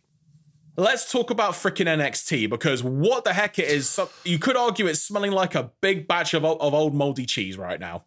So I'm going to defer to you for a lot of this because, again, I've really not been paying attention to WWE very much. There is one thing I am aware of when it comes to NXT, and I will explain that to you before we end tonight at the time of recording. So otherwise, I will defer to you. So, so where are we at other than the fact that the best match on the show, one of them, will be Ilya v. Walter for TakeOver? Right. So we are a couple of days out from Takeover 36. Uh, the Takeover 36 card itself is really solid. It's really solid when you look at it. You look at, obviously, you've got Walter versus Dragunov for the UK title. I think that's going to be a good match. I think that might be the match that we'll see Dragunov finally dethrone Walter. Who knows? Um, we've also got, we've got another million dollar championship match between Grimes and LA Knight. But this time, if LA Knight wins, the million dollar man, Ted DiBiase, it could end up being uh, LA Knight's butler. Uh, you've got Raquel Gonzalez. Yeah, you've got Raquel Gonzalez versus Dakota Kai for the women's championship. You've got the the undisputed finale between Adam Cole and Kyle O'Reilly. It's a two out of three falls match with different stipulations. Uh, uh, O'Reilly is picked straight up wrestling match. Cole has picked a street fight. If it's one all, William Regal's declared it will be a steel cage match, and it will be uh, headlined. How are they going to hang a cage from the top of that building? Also, if it's two out of three, Oh, I think I think they do it in a way where I think they do it. They've now managed to do it in a way where it just kind of comes down like like robotically or machine. Oh, okay. So they kind of like fan it down in segments. Okay. The other thing as well. yeah, in, in a way like that. Wasn't their last match like 45 minutes? that was stand and deliver. And this was, and this is two So Stand Deliver was Is like- this match going like 90 minutes then? Possibly, who knows? But it is it is uh, main evented by the return of Samoa Joe against Karrion Kross for the NXT Championship, and again, I would not be surprised if Joe takes the belt off Cross so he can go off and scamper into main roster land and regret his choices. Um, Is there any Jeffro Nero Hardy involved in this? No, Okay. not at all. Not at all. So I I would say if you looked at it from a standard casual wrestling point of view, wrestling fan point of view, and you and you haven't been aware of what's going on in NXT, you would say that card looks amazing. Mm-hmm. And I and and I and I think we will get some really good wrestling on Sunday night. I think we will. Take, takeovers problem, are normally solid though, aren't they? That's the thing. The takeover shows, yeah. like what eight times out of ten, they're they're more often than not good to really freaking good shows. Yeah, yeah, and even even even in your house wasn't amazing, but at least it was still entertaining, and there was some good wrestling there. The problem with this has been for the last couple of weeks, a lot of things have overshadowed NXT. A lot of things, and it's made the build to the pay per view, or oh, not the pay per view, it's made the build to take over frustrating and even more depressing, per se, because there's a raft of changes coming in at the moment. So, in in the course of like since like the Great American Bash, the following things have sort of happened here. So we have, uh, uh, let's start with releases. So a couple of weeks ago, there was a batch of NXT releases. Now, these releases were done uh, reportedly by McMahon, uh, Bruce Pritchard, and John Laurinaitis. Triple H and Shawn Michaels have no say in this at all. So they've released wrestlers like Bobby Fish, Jake Atlas, uh, Kona Reeves, Leon Ruff. Um, we've got Mercedes Martinez and Bronson Reed as well. He was just the previous just North American US title champion, wasn't he? yeah, he was just the he was just the previous North American champion. Had tryouts on the main roster, didn't necessarily see much in him, so they kind of went, "Well, why are we keeping him? Off you go." And it's like sometimes the fact is with these changes, these changes, again, from an NXT standpoint, make no sense because a majority of these wrestlers are good. They're very good, yeah. and people enjoy them on NXT. But WWE has taken this, or the main management of WWE have now taken this sort of stance that NXT must now return to being strictly developmental. So there are reports that there are going to be a lot of changes coming in. So probably a new look, a new presentation style, and so forth. And the mandate that has been reported across wrestling sites um, in terms of uh, backstage uh, memos and notes is basically for NXT, they want people who are under 30 and are not midgets. So they're looking for the ideal men or wrestlers that Vince really, really likes to see. Oh, so, so we finally um, come so full circle look, back to, to, the late 80s, early 90s. Okay, sure. Yeah. So if you look if you look at a lot of the NXT roster, a good portion of that don't meet that. So it it it's it's quite worrying that some people might still be leaving NXT very, very soon. Um, it feels like it's it feels like this takeover is pretty much the death bell of the current iteration of NXT, or as the NXT era that we've enjoyed under Triple H. So from like the Finn Balor days, the Kevin Owens days, all the way up to now, it's like all that seemed to naught.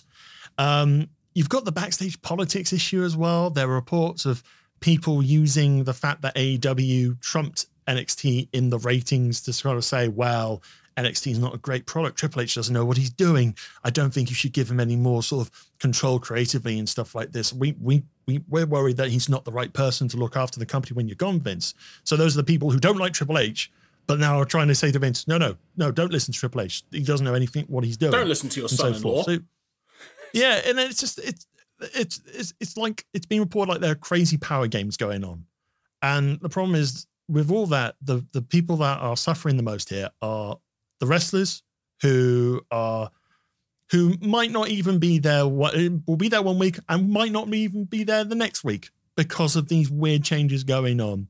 And again it's it's strange it's weird it's it's it's not i think for for someone like me who's been really into nxt for for, for years i've been to live shows i've been to like the te- i've been to the london takeover which was amazing and stuff like that it it's really sad mm. in a way. And it's just, it's just, it's like, it's like for the first time in WWE, they had a they had a brand that was embracing the new style of wrestling. They had a brand that was getting people's attention, and people were enjoying it, and they weren't necessarily shitting on it like they have been doing with the main roster. And the fact is, it comes across the mat of the comp of WWE still being stubborn mules that don't want to change And when people start going off to AEW and viewers start going to AEW and people just don't want to watch the product and they sit there going, What have we done wrong? Are we wrong? No, it is the viewers who are wrong in that sort of sense. Uh, it, it's it's just really disheartening in a way. So it's like I feel the event on Sunday is going to be great. I, I think it'll be good wrestling, but I think the NXT as we know it is going to change drastically. Whatever Triple H was building is just being pulled apart because it may have it failed or it failed to defeat AEW. And I and I and I went off about it uh, when we were talking about the Karrion Kross situation uh, in the last episode. It's basically if WWE want to blame anyone for the Wednesday night situation, WWE have to look at themselves because they they were arrogant and lazy to assume that the current NXT product, as as well as it is, as well as it was, and it was good as it was, could stand up to a new company that was gaining momentum, that was going to arenas, that were going out, seeing fans and stuff like that, and really building excitement. Whereas NXT has stayed in the same building. I know there's a nice little fan base at Full Sail and obviously at the Capitol Wrestling Center, but it stayed in the same building and they have done nothing to change the product or nothing to kind of show that they are serious about protecting NXT.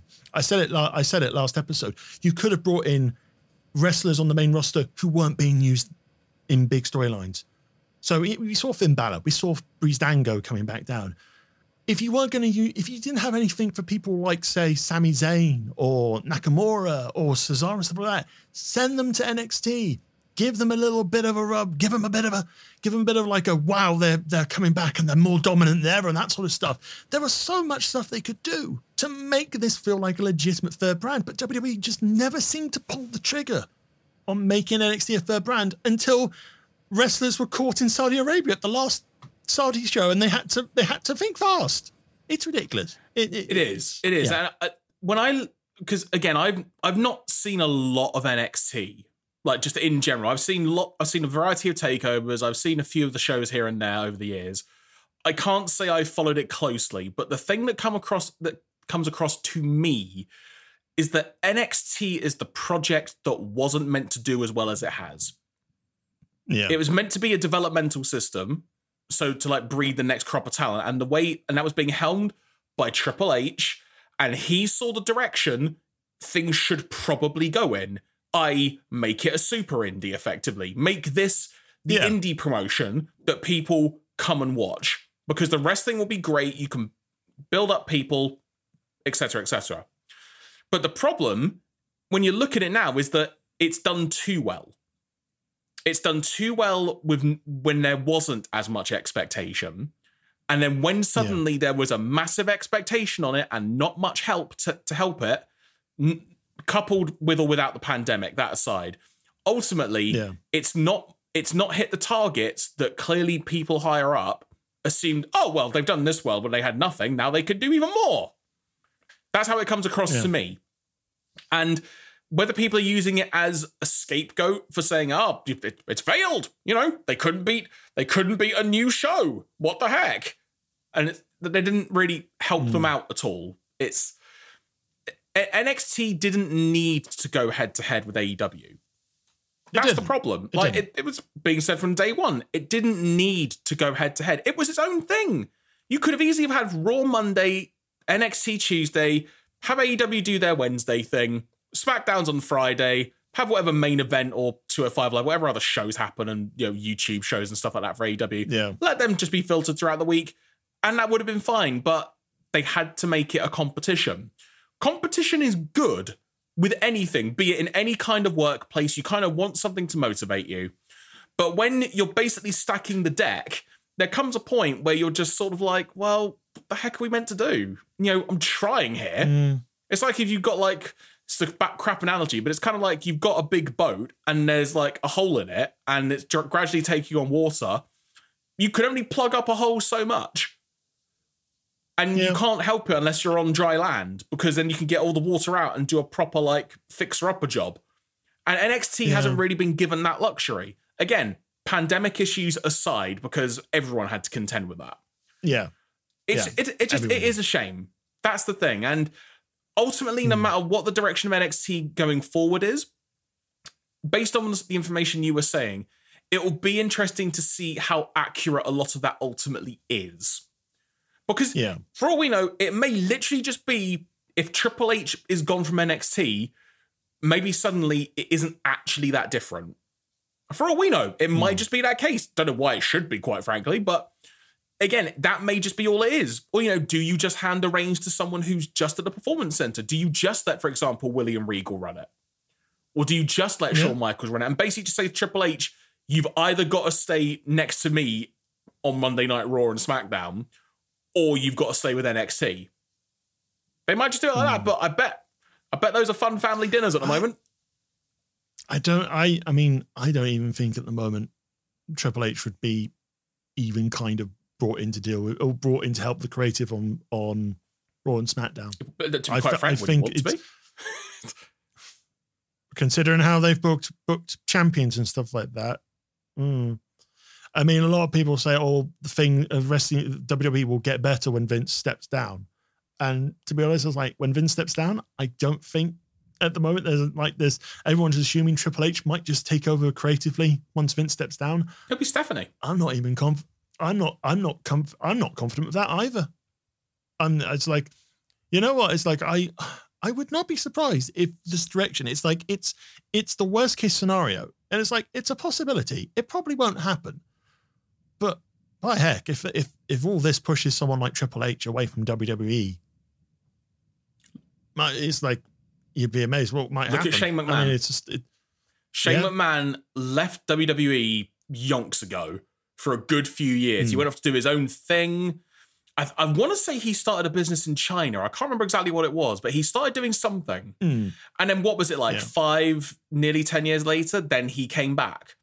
Like time, Hmm. like we've all been there to a degree in various forms of life, be it business or personal. Like time is a very weird healer. Like things can just Hmm. not be fixed, but things can be moved on from and such. And made, this might just be a case of that. But there is a point where when you look at WWE as a whole, NXT included, because I'm not trying to, you know, just be picky here. WWE for a long time has, in my opinion, has not known fully what audience it's trying to aim for. There was a period of time when they very clearly were aiming for a younger audience a few years ago. Then suddenly there was a bit, there was a point where they started getting just a little bit edgier, and you kind of thought, oh, there's, there's a little bit of attitude in this. Not much, but a little bit. Is this almost going to be like a hmm. cyclical thing? And are we getting to the next attitude era? No, no, we're not. Then suddenly they try and go to a more family friendly thing again.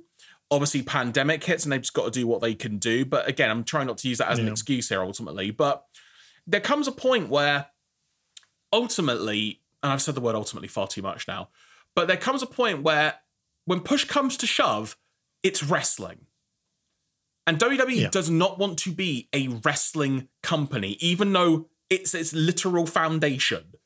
Every single show. title. I mean, there, there were some stats doing around that I think it was Ramp. The first episode of Rampage had more wrestling on it than SmackDown. Yeah. Think about that. Like they wrestling is just a part of the show that has quote unquote to be there. If they could, they would just make Mm. it no wrestling at all. It's almost like a Vince Russo philosophy, you could argue in some ways, from when he was doing WCW. I mean, look at Dynamite. Look at Dynamite being able to cram a lot of matches into a two-hour Mm-hmm. runtime and still be able to advance storylines and stuff like that.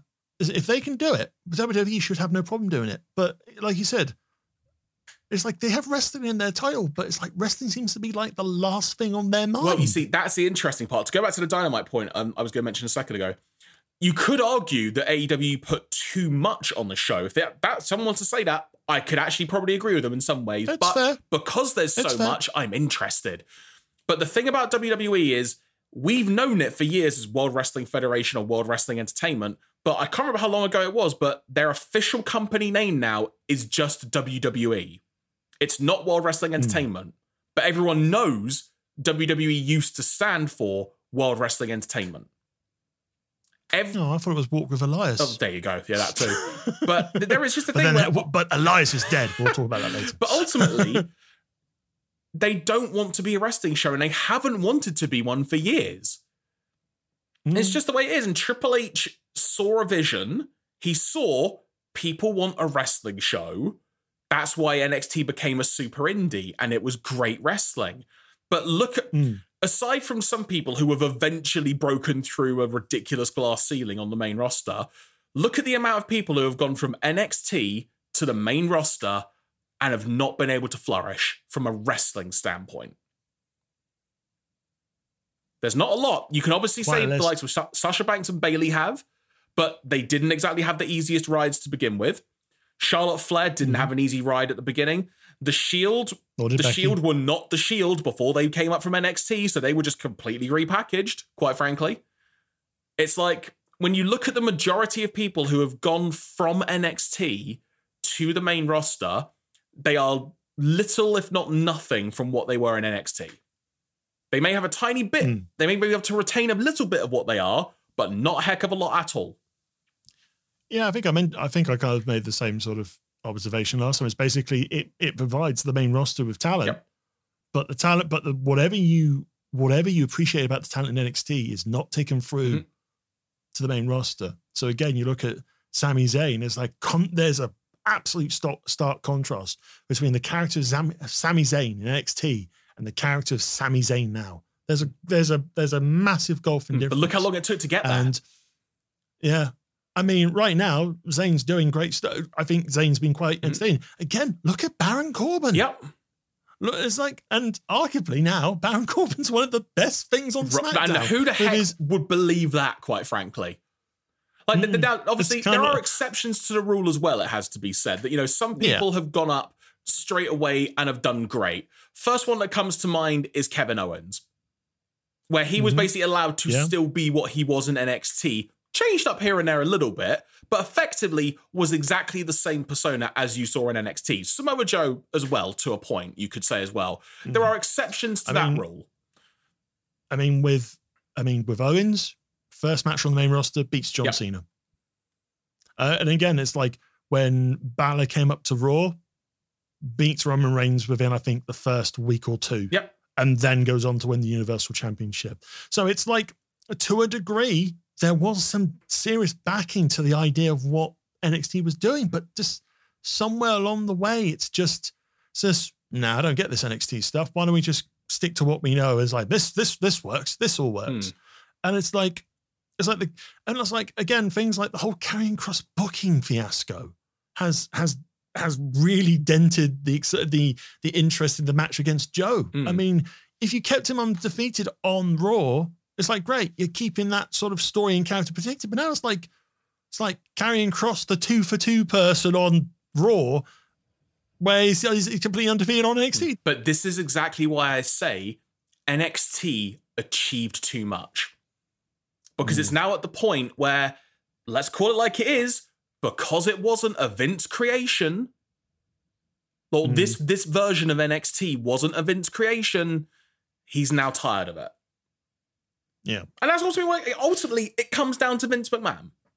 Be all end all. Uh, whether regardless whether he's too old or whatever opinion anyone has of him, mm, he you can't deny what he has done in the past and the highs he's got things to.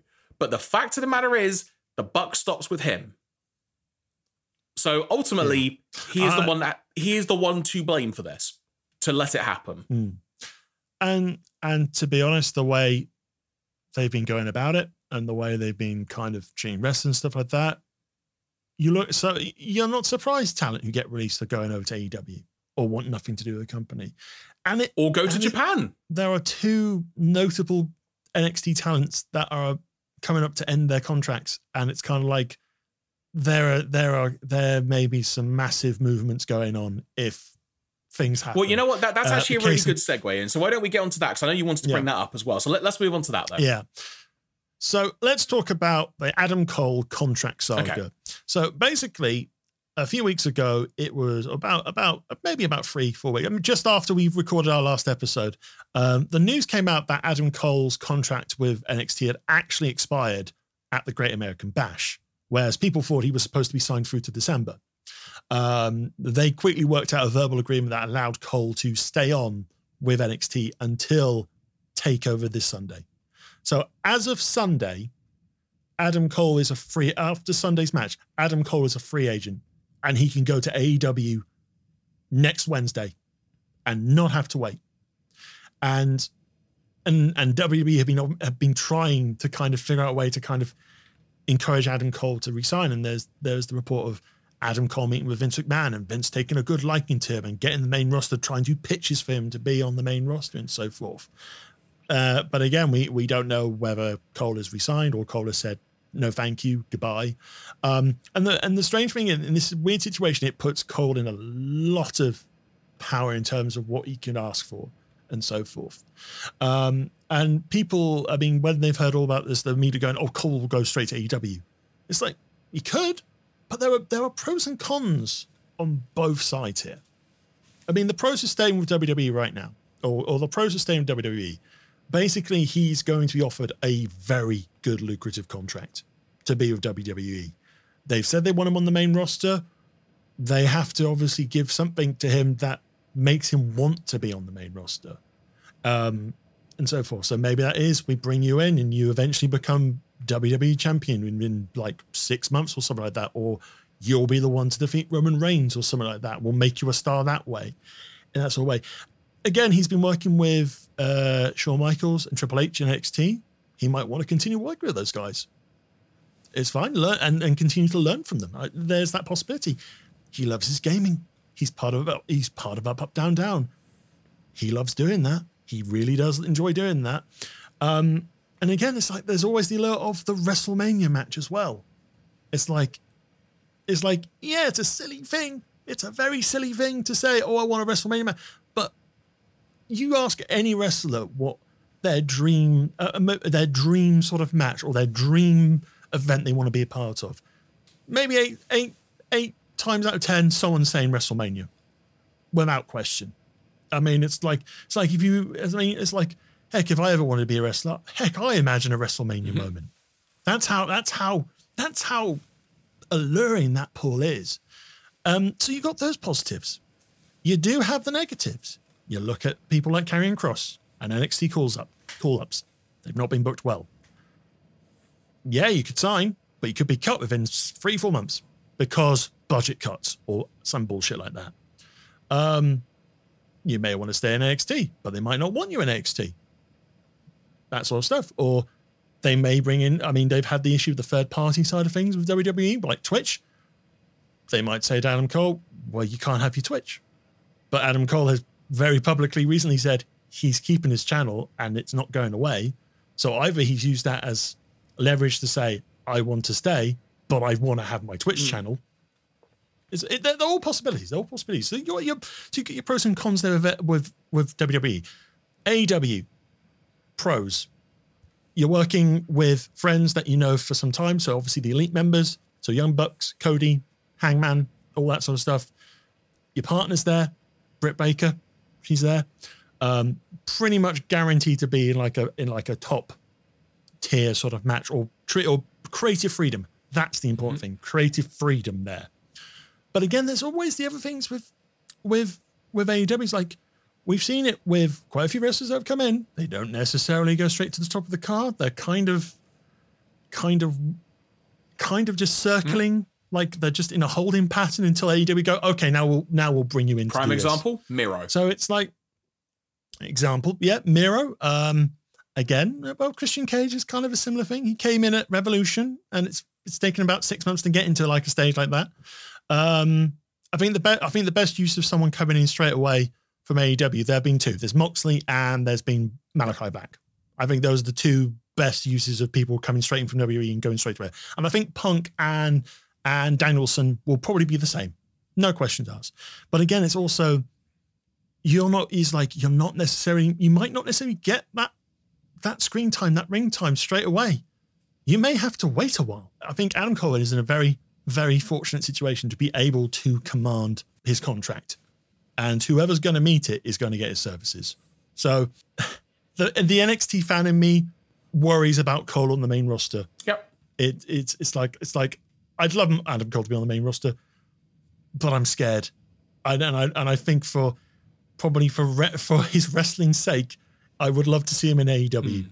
to be perfectly honest, because I think there's more potential there But if he chooses to stay in WWE, that's perfectly fine as well. Maybe he's managed to set some really good, really good clauses in his contract to make sure that he is protected mm. there. Again, it's like we talked uh, we talked at the start of the episode about things being exciting. I think for Adam Cole, he's probably he's probably in the most exciting position that he could possibly be he's in. He's literally now. got the to he use can, a hockey analogy. He's got the power play. He's got the power play, and he's got he's got pretty much. I wouldn't. Necessarily, it might not be carte blanche, but he's in an incredibly strong position to to do what he wants. So, in, in, so in terms imagine, of because ima- you mentioned there's another contract situation coming up. So we mentioned Adam yeah. Cole was in like a prime position here. Who who else is on on the deck of cards? That's a really poor analogy, but there you go. So uh, other reports are suggesting Pete Dunne's contract's up in September. Oh, okay. Now Pete Dunne has been obviously a Triple H called love child from NXT UK, made a name for himself straight away, um, and obviously had that big reign with the NXT UK Championship, and is has been prominently featured in NXT US programming right now.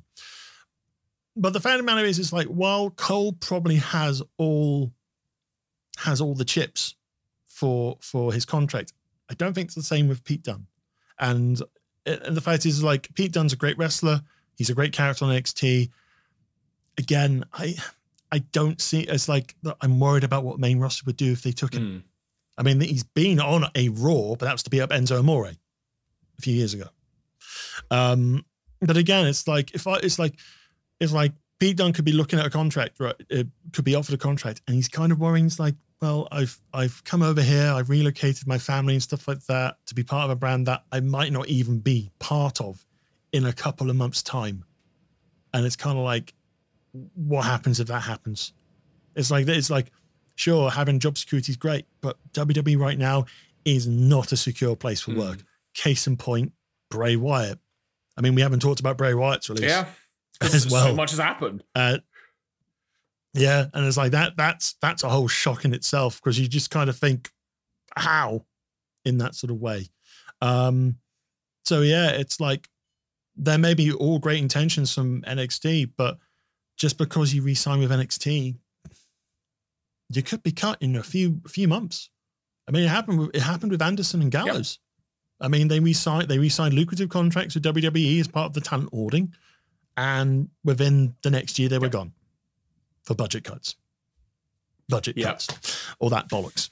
So again, I think for them to, it's like the wrestling fan in me, having seen them in NXT and stuff like that it's like I know uh, WWE is such a big pull, but it's like right now, it's probably not the best company to be a part of, judging on everything going on mm. around there. And it's like maybe they can go away and come back in a few years, but it's just like it's not, it's not just for their wrestling careers, but it's probably for their own happiness and for for their own sort of their own sort of well being. So it's like I, it's like I, it's like at the end of the day, they are going to make the decisions that they're going to make, and they are perfectly and they are absolutely in the it's their cho- there's their call. Obviously, everyone will speculate and kind of go, "Oh, they should do mm. this and that." But at the end of the day, it's their choices. But these are very important things to consider. I think if the NXT situation hadn't happened, I would not be. I could probably just sit here and say they both resign. No question. Imagine asked, the NXT thing had happened a month from now, and if they'd both already re-signed, like just imagine they they probably would not be in the position. They probably they probably would not be in a stronger position than they are now. Mm. Uh, Cole Cole especially, to be honest. Um, we'll see what happens. It's, yeah, it's, it's gonna be a very interesting time, but ultimately, no matter what happens, it's still really interesting and exciting. And no matter what decision they make, ultimately, oh, I've said that word a lot tonight. I'm just trying to think of a way to, to sum this up no matter what decision they make, it the best thing about this is it's a decision they can make for the reasons that yeah. they want. So rather to. than wait to be cut. Because there's a lot of decisions right. that come about in life where you don't necessarily have control over it. And you've just got mm. to go with the hand that you're dealt, be it whatever it is mm. at hmm. all. So the fact that they both, well, Cole especially, but the fact that they both seemingly have got this option of, right, what do I want to do? And they can literally weigh up, you know, the pros and cons like you talked about and figure out what's best for them. Because, you know, from a Cole perspective, he might think, you know what? I'd love to go to AEW, but I also don't want to overshadow, you know, my partner. Yeah, there might be an element of that. And then give it like a year or two, and then you Yeah. could, could go over there. Maybe who knows? Yeah. Um, I was just gonna say, I was just gonna say one final thing on on the whole sort of contract and talent side of things. I think, I think for WWE to let like main event talent like Cole and Dunne to potentially leave and go straight to the competition would it would be especially after Cole has had this meeting with Vince McMahon. Oof, it's kind of like how how that might damage the ego a little bit. I'm not sure, uh, or in terms of I mean, Vince's ego in that sort of way. Ultimately, But- it's like I said though, the buck stops with Vince. I part of me thinks, or part of me hopes that with Punk appearing hopefully on Rampage hmm. tomorrow, and maybe with more talent coming in, like Murphy, like like Dan, like Danielson, maybe Cole, maybe Dunne. I I part of me hopes that this transition of talent between these brands is going to be the sorely needed kick up the backside WWE has hmm. needed for so long. But part of me just feels like it's not going to happen. And it and it's and it's basically yeah, WWE are are, are inadvertently strangling themselves of viewers. They're, they're basically doing the they are they are in line to win a Darwin Award for how to destroy a wrestling company or how to destroy a wrestling fan base. I, I'm a firm believer that things are cyclical. Because there Hmm. was a point where when the Attitude Era ended, it kind of felt like they'd hit the reset button a little bit.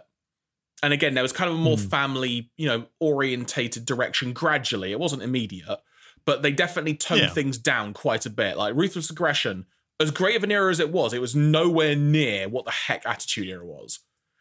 And then, you know, gradually it Hmm. worked its way up again a little bit, like I talked about earlier. And now it feels like we're in another one of those cyclical parts where this is like the reset button in a way, except this time it's for a developmental system. Mm. But there isn't an easy way to sort of move on from that. But but I do have one more NXT story for us to for us to, to, to make mention of before we wrap it up here. And I'm gonna say this is arguably the biggest story of the day for NXT. This is the game, Triple H. Not only is it a big week for WWE with SummerSlam on Saturday and NXT TakeOver 36 on Sunday, but it's a big week for UK as the football season has returned. Enfield in London has played a big part in the journey of NXT UK since the opening of our UK Performance Center. And that's why I'm proud to announce today the first of its kind partnership between NXT UK and Enfield Town Football Club in celebration of their 20th anniversary. As the UK's first supporter owned football club, they share our passion in putting fans at the center of everything we do. Be on the lookout for plenty of exciting things to come over the next few months. But for now, there's only one question left to ask Enfield Town Football Club, are you ready? I'm gonna, I'm gonna, I'm just gonna quickly point out there that some of the the problematic uh, wording of what Triple H is like. We care what the fans think. I know, right? There's there's a there's a great bit of irony in that, but if you go online, there are some wonderful promotional shots of an Enfield Town Football Club player wearing the shirt with the NXT UK logo as the main shirt sponsor spot, and a couple of wrestlers like posing near him, and he's just like, I think one's about to super yeah, and, one, as and he's just kind of like, the heck is going on? Bizarre it's- world. Honestly, it is. It's like I- I get Enfield had a part to play, but in a way, the funnier part of all of this is that wrestling news sites have been reporting this, but they clearly don't know who Enfield Town are, and so they've reported it as though that they've signed with a Premier League club because they may have heard Anfield, uh, thinking it was Liverpool. No, So no. I know there's a few Liverpool fans on the on the main roster talent side, but uh, I look mm. forward to, to Wade Barrett acknowledging this on commentary. By the way. Oh, I want him to try and get an Enfield. look at that amazing I'm- team, Enfield Town. I I want him to try and get a reference and during the NXT UK title match to Enfield Town. he probably will. He probably will. And they go. Then we're gonna have some Bud Lemonade alcohol seltzer. I mean, Wave the American flags. Oh, it's just yeah. I wanted to try and end on a randomly funny note because that is so dumb and funny.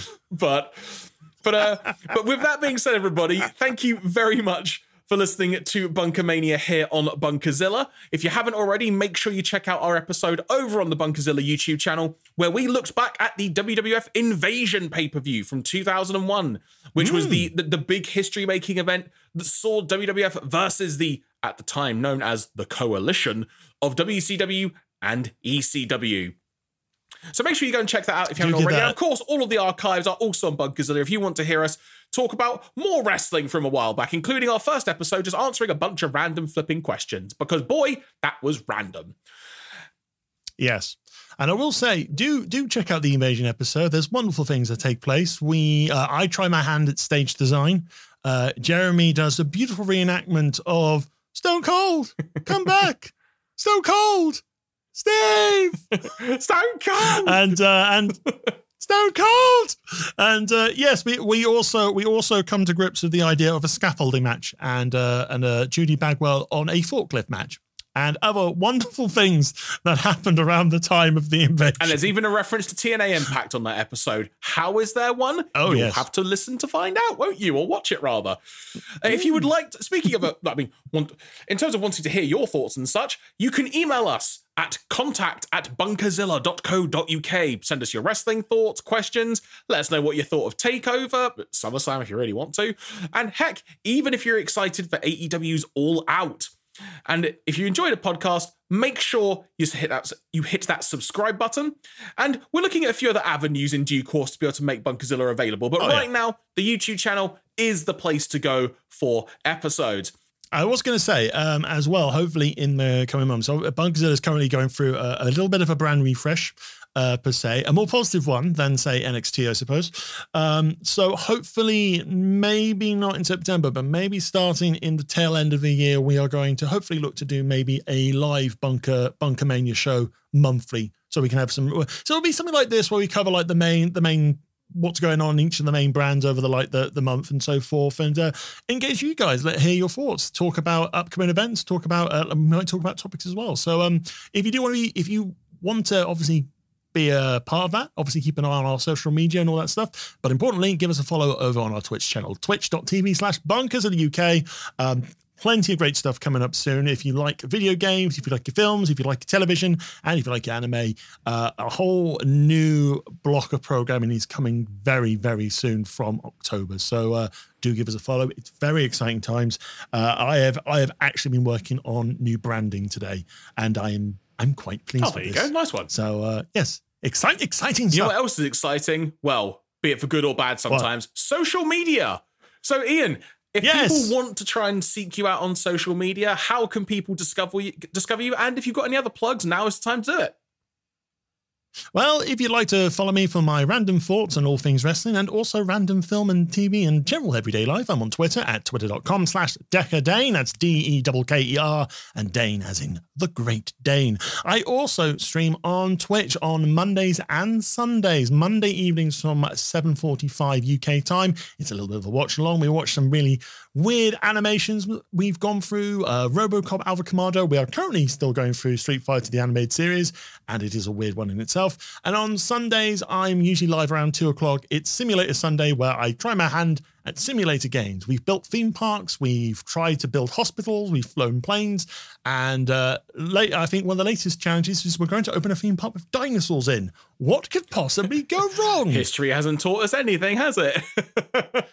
No, Jurassic Park taught us nothing, but yet Jurassic Park still gives us the tools to build a theme There park. you go. Uh, in terms of me, if, if, you want to find me on, on Twitter, you can find my account Jeremy G. That's J E R E M Y G, and then two underscores immediately after it.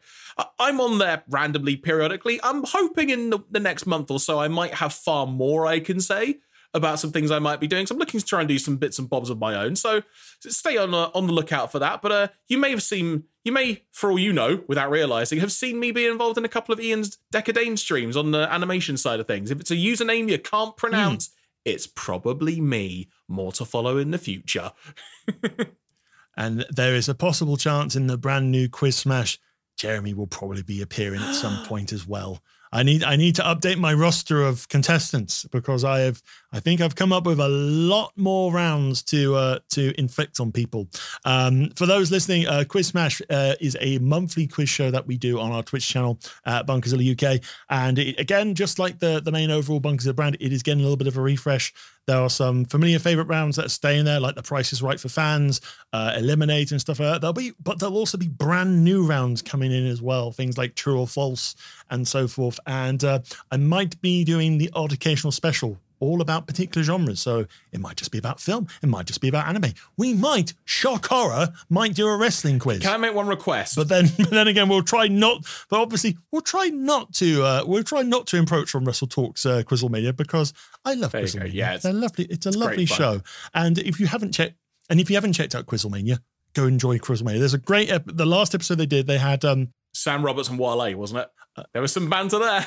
One thing I will say, Iain, when it, when it comes to Quiz Smash, all I ask is please don't put me on the on the very Christmas themed episode because if that episode last year is anything to go by, I'm not the one to be on the Christmas episode because I don't do Christmas apparently. Actually, no, fact, I haven't done Christmas for a very long time. Ah, it's- it's okay. Uh, We'll see how we go. We see how we go. But I'm I'm I'm quite excited about doing new Quiz Smash. Yeah, it's like I could I could create a mini league, my own super league. No, no, that'll just cause tears. We'll just have champion stays on. That's all There you we'll do. Winner stays on. anyway, So there you go, folks. We have been Bunkermania here on Bunkerzilla. From myself, Jeremy Graves, from him, Mr. Iain Boulton. We are signing out, and we'll talk to you in a post NXT looking like it currently is world. In the words of that epic song that Ric Flair was given from for many, many video packages when he retired after WrestleMania 24, leave the memories alone. Thank you very much.